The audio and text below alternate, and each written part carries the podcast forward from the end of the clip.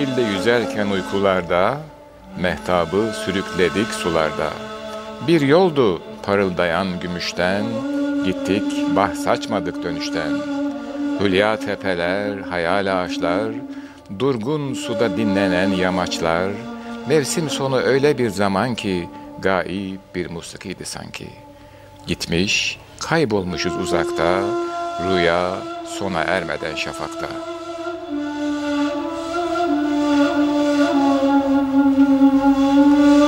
İstanbul'un dost ışıklarına hoş geldiniz.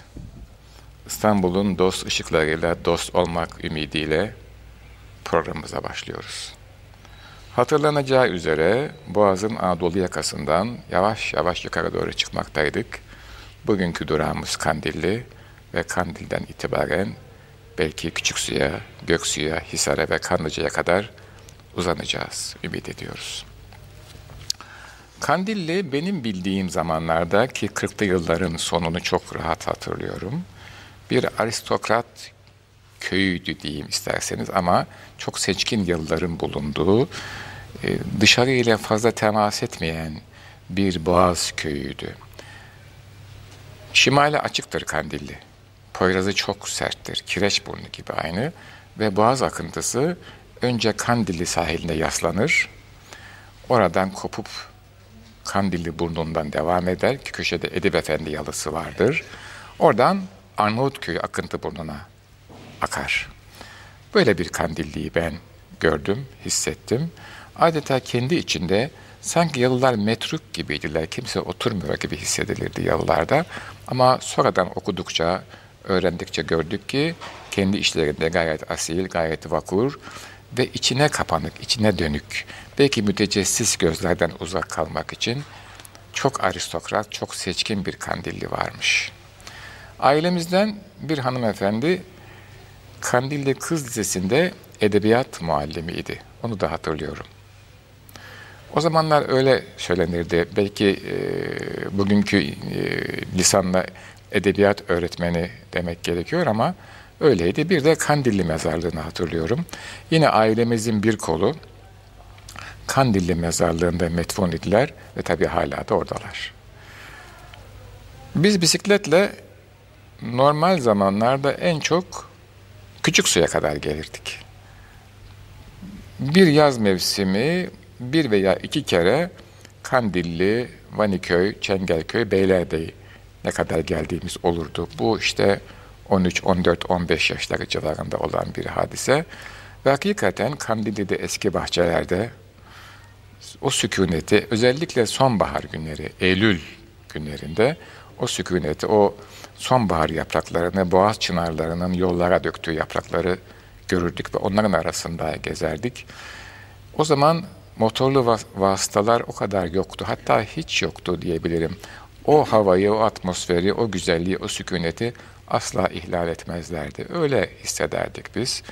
Ve Kandilli kendi içinde, kendi mahremiyeti içerisinde saygıyla ve tabii biraz tecessüs, biraz da sevgiyle baktığımız bir boğaz köyüydü. Ama gelelim Küçüksu'ya. Malumunuz o bir düzlüktür Küçüksu. Bizim çocukluğumuzda orası bir mesire yeriydi. O zamanki adıyla kayık salıncakları olurdu orada. Ve tabii Küçüksu Çeşmesi ve ön tarafta da Küçüksu Kasrı. Yani klasik mimariden biraz ayrılmış bir Küçüksu Kasrı. Küçüksu plajı vardı o zamanlar. Orada deniz banyosu o zamanki adıyla. Ve insanlar deniz banyosunu çok ciddiye alırlardı. Sahate münafi denirdi. Değil mi efendim? Evet. Öyle denirdi. Tabii öyle. Ve sorarlardı, bu yaz kaç banyo aldın? Evet. Kışa hazırlık olmak hasebiyle. Küçüksu Deresi, zaman zaman İstanbul'un böyle sonbahara yakın sağanak yağışları olur.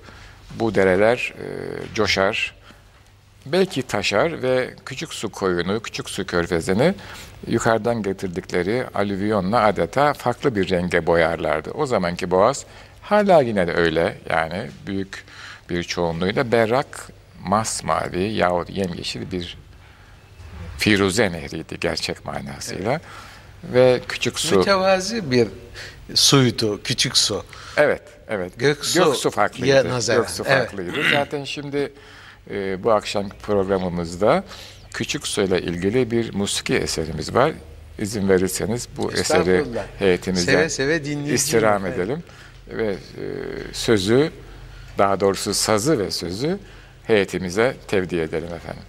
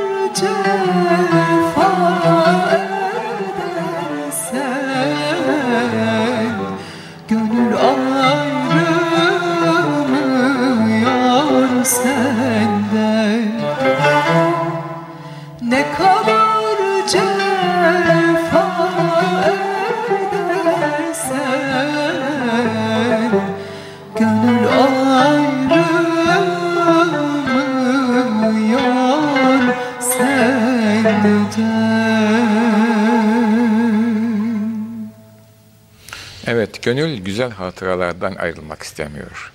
Ve 300 yıllık bir eser şu. Ne kadar teri taze. Bugüne hitap ediyor, evet, değil mi? Evet. İşte sanatın evrenselliği burada ortaya çıkıyor. Bizim klasiklerimiz bunlar. Küçük Su da böyle bir yer. Göksu da böyle bir yer. İdi mi demem lazım acaba? İdi demem lazım. Evet, evet efendim yani. Şimdi okunurken hatırıma geldi. Biz yazları Kanlıca'dan tenezzüh mahiyetinde, isterseniz daha çağdaş bir kelimeyle gezi mahiyetinde, böyle ayda bir defa filan, her zaman da olmaz o, günübirlik, daha doğrusu öğleden sonrası için Küçük Suya geliriz. Birkaç komşu birlikte olur bu iş genellikle ve orada işte kazanlarda mısır kaynatılır. Kayık salıncakları vardır, dönme dolap vardır. Yani Luna Park, ama biz o zaman bilmezdik Luna Park olduğunu onların. Evet. Mütevazı ölçüler içerisinde kiralık bisiklet olur. Ve tabii büyüklerimiz de kahvede otururlar. Biraz bize o muhitin tarihini anlatırlar, Göksu'yu anlatırlar. Böyle bir güzel zamanlarımız geldi geçti. Küçük Su iskelesinin hemen yanında malumunuz Küçük Su Kasrı var. Yıllar sonra işte meslek hayatında kasırda bir takım sıkıntılar olmuş, çatlaklar vesaire. Ortaya çıktı ki iskeleye yanaşan motorlu vapurların makina ihtizazları o zeminden geçiyor, suya intikal ediyor, sudan zemine geçiyor ve kasrı çatlatıyor. Ben şöyle düşünmüşümdür hep, buharlı vapurlar boğazda fısıltıyla çalışan müeddep teknelerdi diyorum. Fısıltıyla çalışırlardı. Evet. Çünkü gerek merhum pederin, gerek Mahir Hoca'nın ve gerek İbrahim Bey'in, bu isimleri hasreten söylüyorum, Kanlıcalı İbrahim Bey'in sohbetlerinde vapurla gidip gelirken halakalar oluşurdu. Bu sohbeti makinelerin sesi kesinlikle rahatsız etmezdi, inkitaya uğratmazdı. Evet. Ama dizel makineler geldikten sonra vapurlarda hem ihtisaz oldu, titreşim oldu, yani insan otururken, hem de makine gürültüsü artık sohbetin tadını bırakmadı. Ve tabii artık tekrar buhara dönmeye imkanı yok. Her ne kadar bir parantez açayım, şimal memleketlerindeki kanallarda benzeri hadisatı gördüm. Onlar kanallarda elektrikli tekne kullanıyorlardı. İhtizaz olmasın diye. Netice-i kelam Küçük Su iskelesini iptal ettiler. Küçük Su plajı da zannediyorum kapandı. Evet. Bir ara oralarda tekne çekiliyordu. Yani Boğaz'ın en mutena yerinde. Evet. Efendim bir marinanın çekek yeri gibiydi. Tabii ben artık oradan geçerken önüme bakarak geçiyordum yani. Hadise böyleydi. O iskelenin yanında tenezzüh kayıkları olurdu. Biraz sonra o musikiyi de dinleyeceğiz.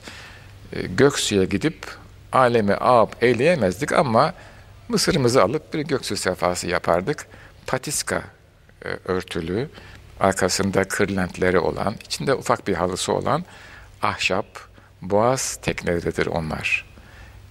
Dar ve uzun boylu kürek tekneleri, küreğe çok iyi gider ve onlar da genellikle o muhitin yaşını başını almış.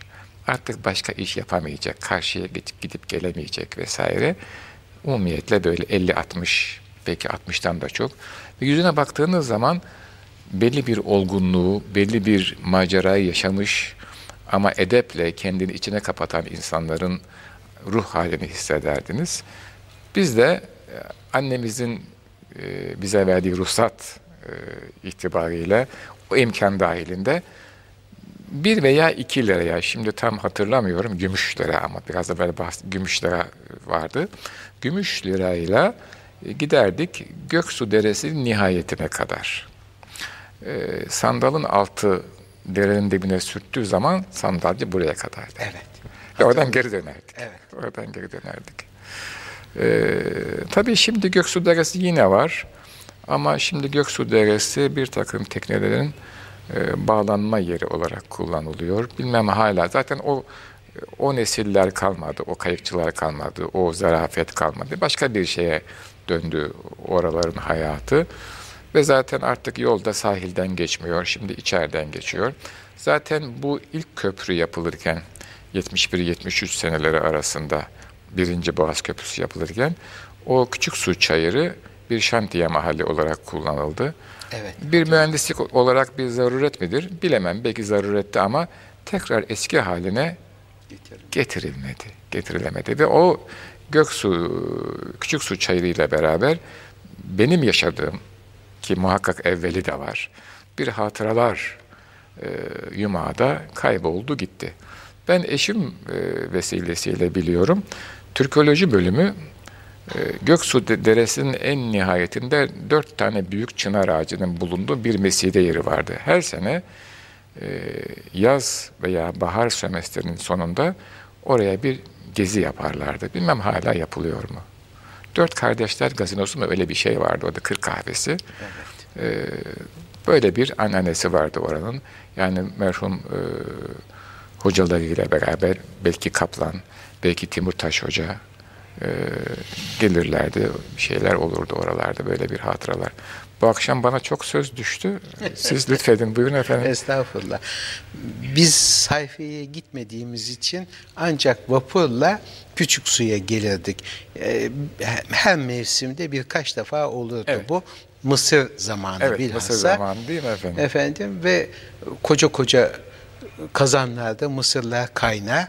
Ben hiç mısır kebabı yapıldığını hatırlamıyorum. Orada adet değildi. Hiç yoktu. Orada adet sadece değildi. Haşlama mısır. Evet, orada adet değildi.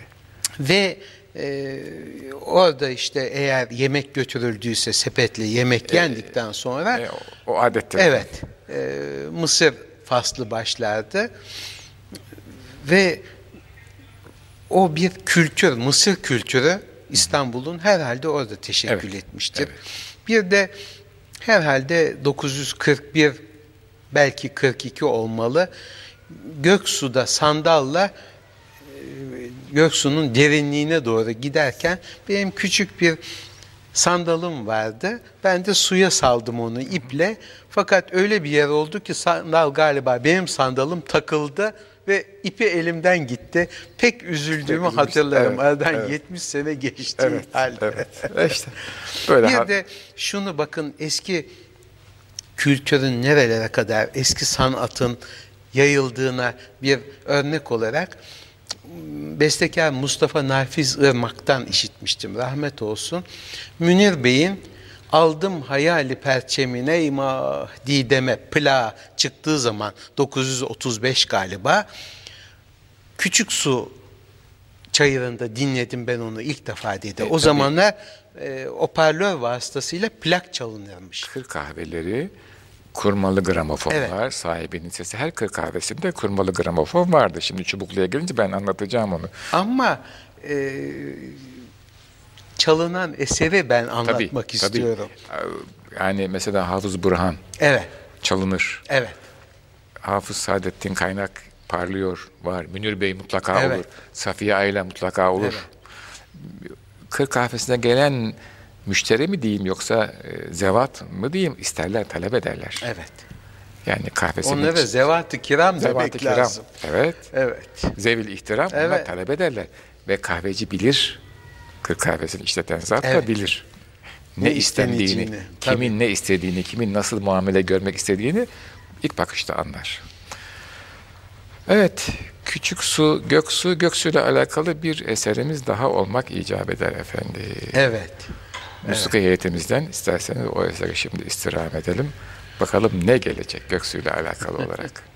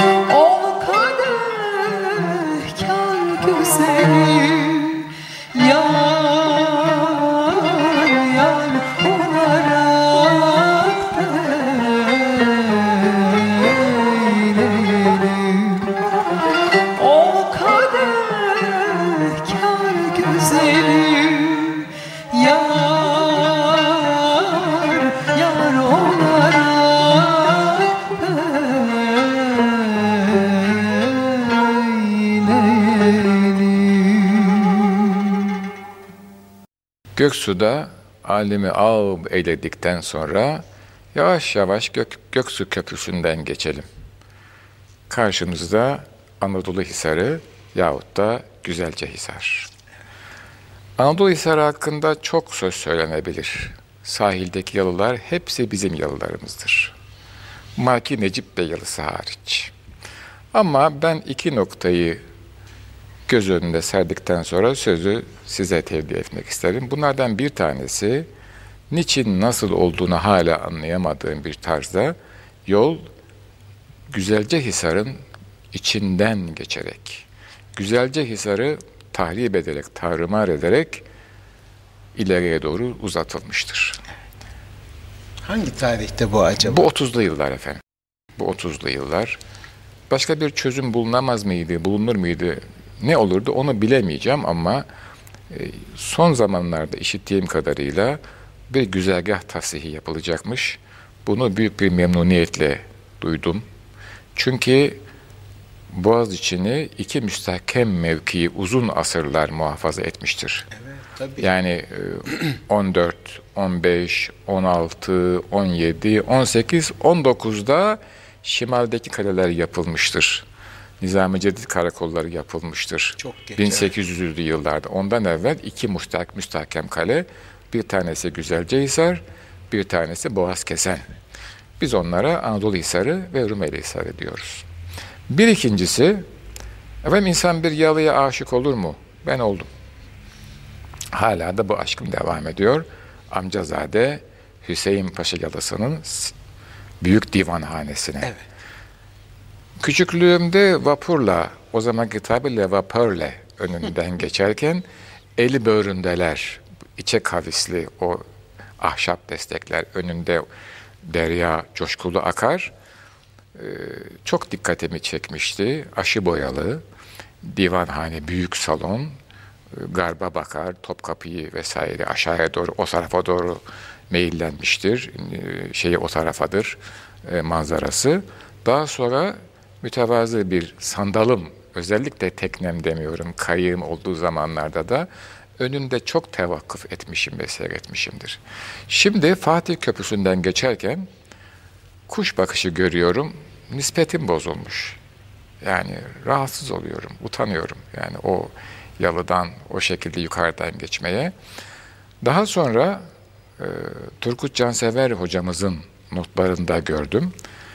Hoca diyor ki, Sedat Hakkı Bey'in yanında çalışırken bir mimar olarak, bir talebe olarak bir yaz beni vazifelendirdi. Amcazade Hüseyin Paşa yalısının o divanhanesini röleve ettim diyor. Ve gördüm ki ortadaki havuz, büyük salonun ortasındaki havuz hafif sola doğru kaymış vaziyette. Bu ölçmeden belli olmayacak bir özelliktir diyor hocamız. O divanhaneye giren ister istemez sağ tarafa doğru istikamet alıyor ve başını kaldırdığı zaman İstanbul silüetini oradan görüyor. Şimdi gelin de şu eski mimara rahmet okumayın yani. Size buradan levha dahi koymuyor ama sizi öyle sevk ediyor ki bu işte bizim zevkimiz, bizim estetiğimiz, bizim edebimiz ve bizim zarafetimizdir. Evde muhtelif resimleri var. Hatta siyah beyaz bir resmini çerçeveleyip duvara astım. Bir mimari harikasıdır. En eski yalısıdır bildiğim kadarıyla Boğaz'ın. Şu anda öyledir.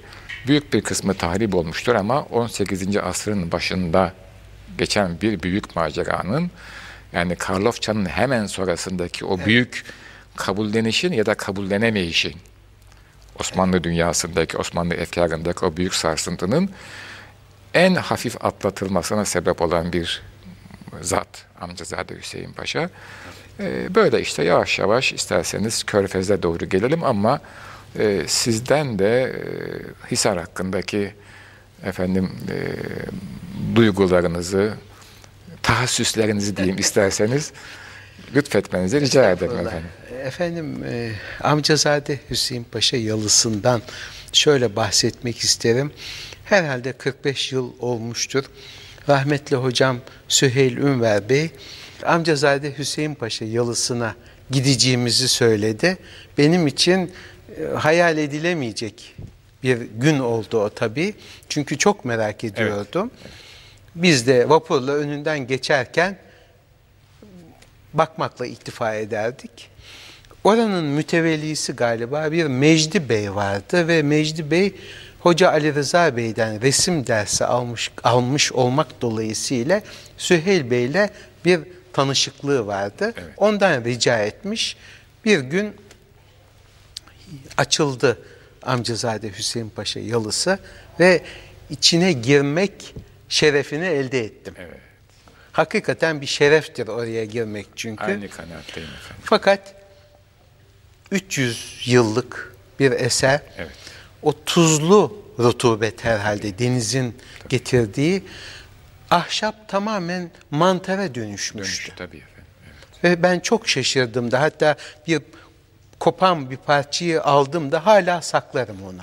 Evet. Efendim, evet, tarihimize ışık tutan bir belge niteliğinde, evet, bina olarak belge niteliğinde. Olarak zevkimizi gösteren, evet, estetiğimizi bize hatırlatan, hissettiren, duygusallığımızı, evet, hissettiren, aynı zamanda mütevazı ihtişamımızı. Öyle. Böyle öyle bir yalı efendim. Bir de orada divanhaneyi dolaşırken suyun çırpıntısını, şıpırtısını ben şimdiye kadar, yani o tarihe kadar öyle işitmemiştim. Ondan sonra da işitmedim. Çünkü malumunuz deniz üzerindedir, evet, yalı. Su altından akar, evet, cereyan eder. Evet. Kage bir duvar vardır. Eli böğründelerle, evet, yalı denize çıkmıştır. Evet. Valla bizim eski zevkimiz, eski mimarimiz böyleydi. Işığı, suyu, havayı, rüzgarı içine alır ve mimariyi bunlarla beraber bina eder, teşkil ederdi, kompoze ederdi. Böyle bir medeniyetin varisleriyiz efendim. Evet. Şimdi tensip buyurursanız yavaş yavaş Kanlıca'ya doğru gelelim. Ama Kanlıca deyince benim bir zaafım var. Bu Eylül sonu şiirini okumadan edemiyorum Kanlıca dediğimiz zaman. Bu şiiri takdim etmek isterim. Ardından da bir küçük anekdotum var. Ondan sonra sözü size tevdi edeceğim. Efendim. Günler kısaldı, Kanlıca'nın ihtiyarları bir bir hatırlamakta geçen sonbaharları. Yalnız bu semti sevmek için ömrümüz kısa, yazlar yavaşça bitmese, günler kısalmasa, içtik bu nadir içkiyi yıllarca, kanmadık. Bir böyle zevke tek bir ömür yetmiyor, yazık. Ölmek kaderde var, bize ürküntü vermiyor, lakin vatandan ayrılışın ızdırabı zor. Hiç dönmemek ölüm gecesinden bu sahile, bitmez bir özleyiştir, ölümden biter bile. İlk beyitte günler kısaldı, Kanlıca'nın ihtiyarları, bir bir hatırlamakta geçen sonbaharları diyor. Babamın talebesinden Kanlıcalı İbrahim Bey'le yıllar önce sohbet ediyoruz. Bu şiir bahis mevzu olunca dedi ki, o Kanlıcalı ihtiyarları kimdi biliyor musun? Ben bilmediğimi söyleyince izah etti. Efendim 30'lu yılların başlarında eski dönemden intikal eden bir takım ileri devlet memurları, hem Seyfiye'den hem Kalemiye'den Osmanlı bakayası artık hizmetlerini yapmışlar ve Kanlıca kahvesine çekilmişler. Kanlıca bir hani seçkin, aristokrat tam uymaz ama bir seçkin Türk semtidir. Türk ve Müslüman semti idi. Hala da öyle zannediyorum. Yani Boğaz köylerinin birbirinden çok farkları vardı. Belki mesafe olarak o kadar birbirlerine uzak değillerdi ama sosyal içerik itibariyle, sosyal muhteva itibariyle, zevk itibariyle, renk itibariyle çok farklıydılar. Bu zevat da saydı İbrahim Bey. Maalesef not almamışım. Mesela 93 Harbi'nde Plevne müdafasında iştirak eden bir erkana harp zabitinden bahsetti.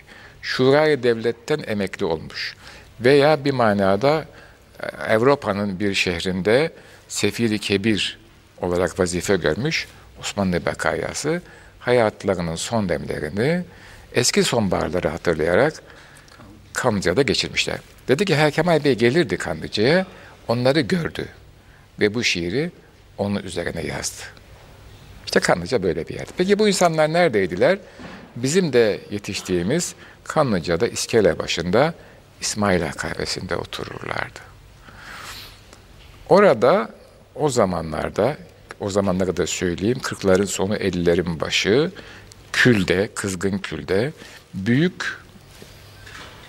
alt kısmı geniş dibi olan ince ağızlı cezvelerde kahve pişerdi. Küle sürülür kahve ve o kahve içilirdi. O kahveyi seçkin insanlar içerlerdi. Biz de onlara bakardık. Soru sorulmazdı. Sadece de dinlenirdi. Hatta işitmesek bile hallerine bakardık. Kanlıca böyle bir yerdi. Uzundur Kanlıca'nın hikayesi ama babamın dostlarından mesela rahmetle analım, başta İbrahim Bey'i, ondan sonra Ferhengi Ziya müellifi Ziya Şükun Hoca Efendi'yi, Mebus Bey olarak geçen Raif Efendi'yi ve Elbiseci Ahmet Bey'i, bunları hatırlıyorum. Bir de Sedat Bey vardı, bir de Doktor Mazhar Bey vardı, bunları hatırlıyorum. Ama çok asil, çok zarif, çok bizim, çok mütevazı fakat çok vakur bir Kanlıca vardı.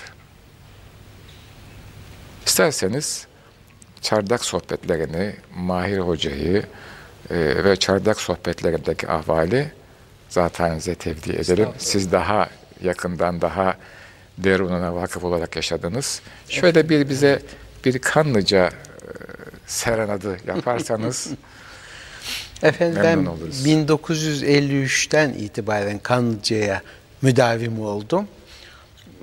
Çünkü rahmetli Mahir Hoca'nın ablası Bihin Hanımefendi, evet, evet, ki demin bahsettiğiniz Mebus Raif Bey'in zevcesidir. Evet. Orada bir güzel köşkleri vardı. Onun bahçesinde toplanılırdı her salı günü. Her salı günü. Çünkü Mahir Bey de yazın bazen orada kalırdı. Bahçesi genişti ve bunlar ilmi seviyede toplantılar olurdu. Mesela pederiniz Celal Hoca, evet, ismiyle maruf Mahmut Celaleddin Ökten Beyefendi gelirdi. Efendim Kuleli Askeri Lisesi Edebiyat Muallimi Sıtkı Karababa gelirdi. Evet. Bazen Ankara'dan Profesör Necati Lugay gelirdi. Evet. O yaz tatillerinde çoğu zaman Sadullah Paşa yalısında Emel Hanım'ın misafiri olarak kalırdı çünkü o yıllarda. Evet. Ve gelişlerinde muhakkak bu salı toplantılarına iştirak ederdi. Çok güzel bahisler açılırdı ve biz de kafamızın idraki nispetinde bir şeyler kapmaya çalışırdık. Bu 1960'a kadar aşağı, evet, yukarı devam etti. Hatta bazen karşılık olarak adeta sizin, evet, sayfiyede bulunduğunuz yalıda da bazen olurdu. Olur. Onu artık Kanlıca'yı geçtikten sonra, evet, herhalde ele alacağız. Evet, evet, evet. Efendim bu şekilde birkaç ay, yani en az 2 ay devam ederdi. Çünkü bu, o zaman hakikaten yani yaz tatilleri, tabii bahsettiğimiz insanların hepsi muallim idiler. Evet. Veya üniversitede profesör idiler. Evet. 4 ay bir defa yaz tatili olurdu yani. Üniversite Kasım'da açılır, Haziran'da biter. Haziran, Temmuz, Ağustos, Eylül rahatlıkla, hele yani Boğaz'ın Eylülleri o ayrı bir hadisedir. Yani o güzellik, evet, ayrı bir güzelliktir. Çardak, ben de yani işte ilk gençlik yıllarımda hatırlıyorum, giderdik, dinlerdik ve hani kulaktan edebiyat zevki alınır mı? Efendim alınıyormuş. Pek tabii. Pek alınıyormuş yani. Yani dini ve edebi mübaheselerde, evet, bütün günü işgal eden aşağı yukarı 3'te galiba toplanılırdı. Yaz tabii, evet, uzun akşam, yaz akşamları. 6'ya kadar, tabii, 7'ye kadar, tabii, mevzuun bitişine göre, evet, devam ederdi. Keşke o zamanlar ses alma cihazları yaygın olsaydı ve hepsi onlar alınabilseydi. Ama işte şöyle bir şey, bendeniz şahit oldum.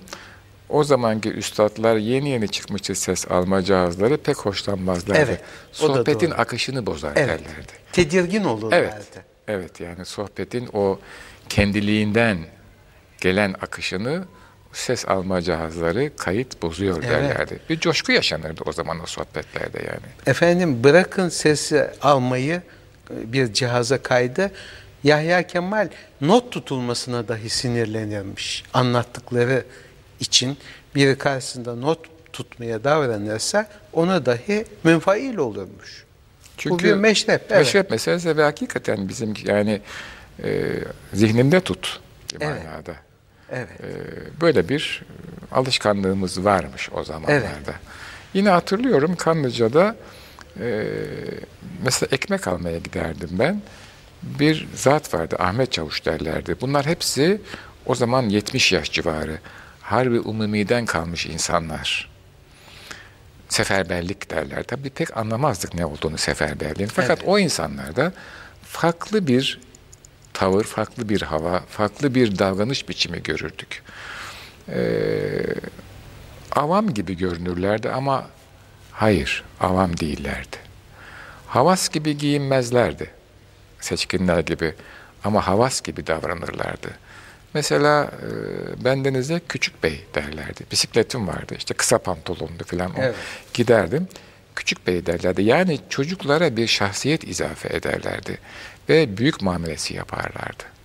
Hiç unutmuyorum, kolunda bir dövme vardı o zatın. Ben merak ettim, bir yürek ve bıçak saplanmış eski harflerle "Ah minel aşk" yazıyormuş.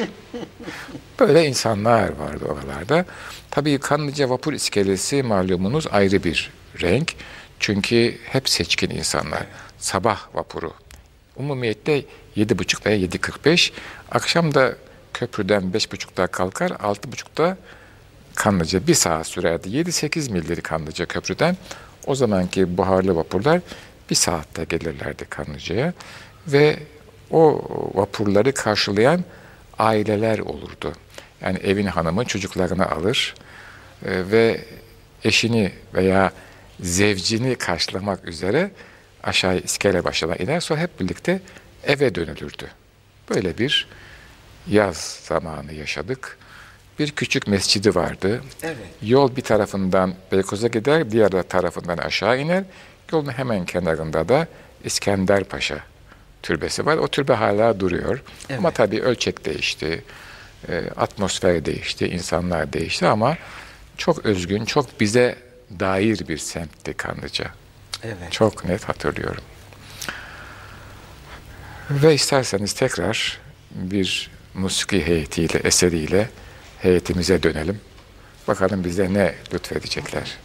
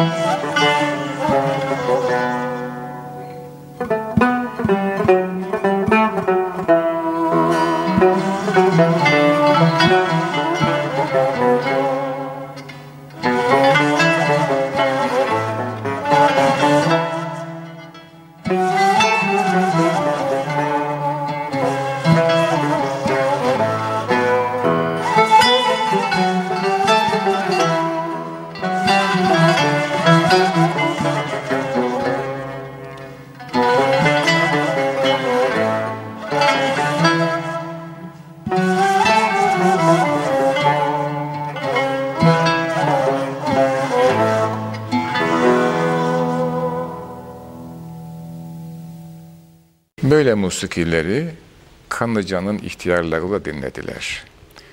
Ve onlarla beraber bir hayat yaşadılar ve bize ait medeniyet iklimini inşa ettiler. Onlar şimdi aramızda değiller.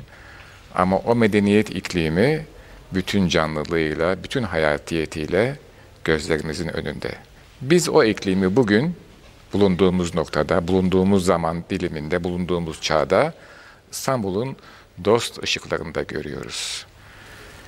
Kanlıca'nın ihtiyarlarına teşekkür ediyoruz, minnetlerimizi sunuyoruz. İstanbul'u aydınlatan dost ışıkların içerisinde çok mühim bir iştirakleri, çok mühim bir payları var. Bu hissiyat içinde zamanımızın sonuna geldiğimizi bilerek saygılar ve sevgilerle huzurunuzdan ayrılıyoruz efendim. Allah'a ısmarladık. Hayırlı geceler.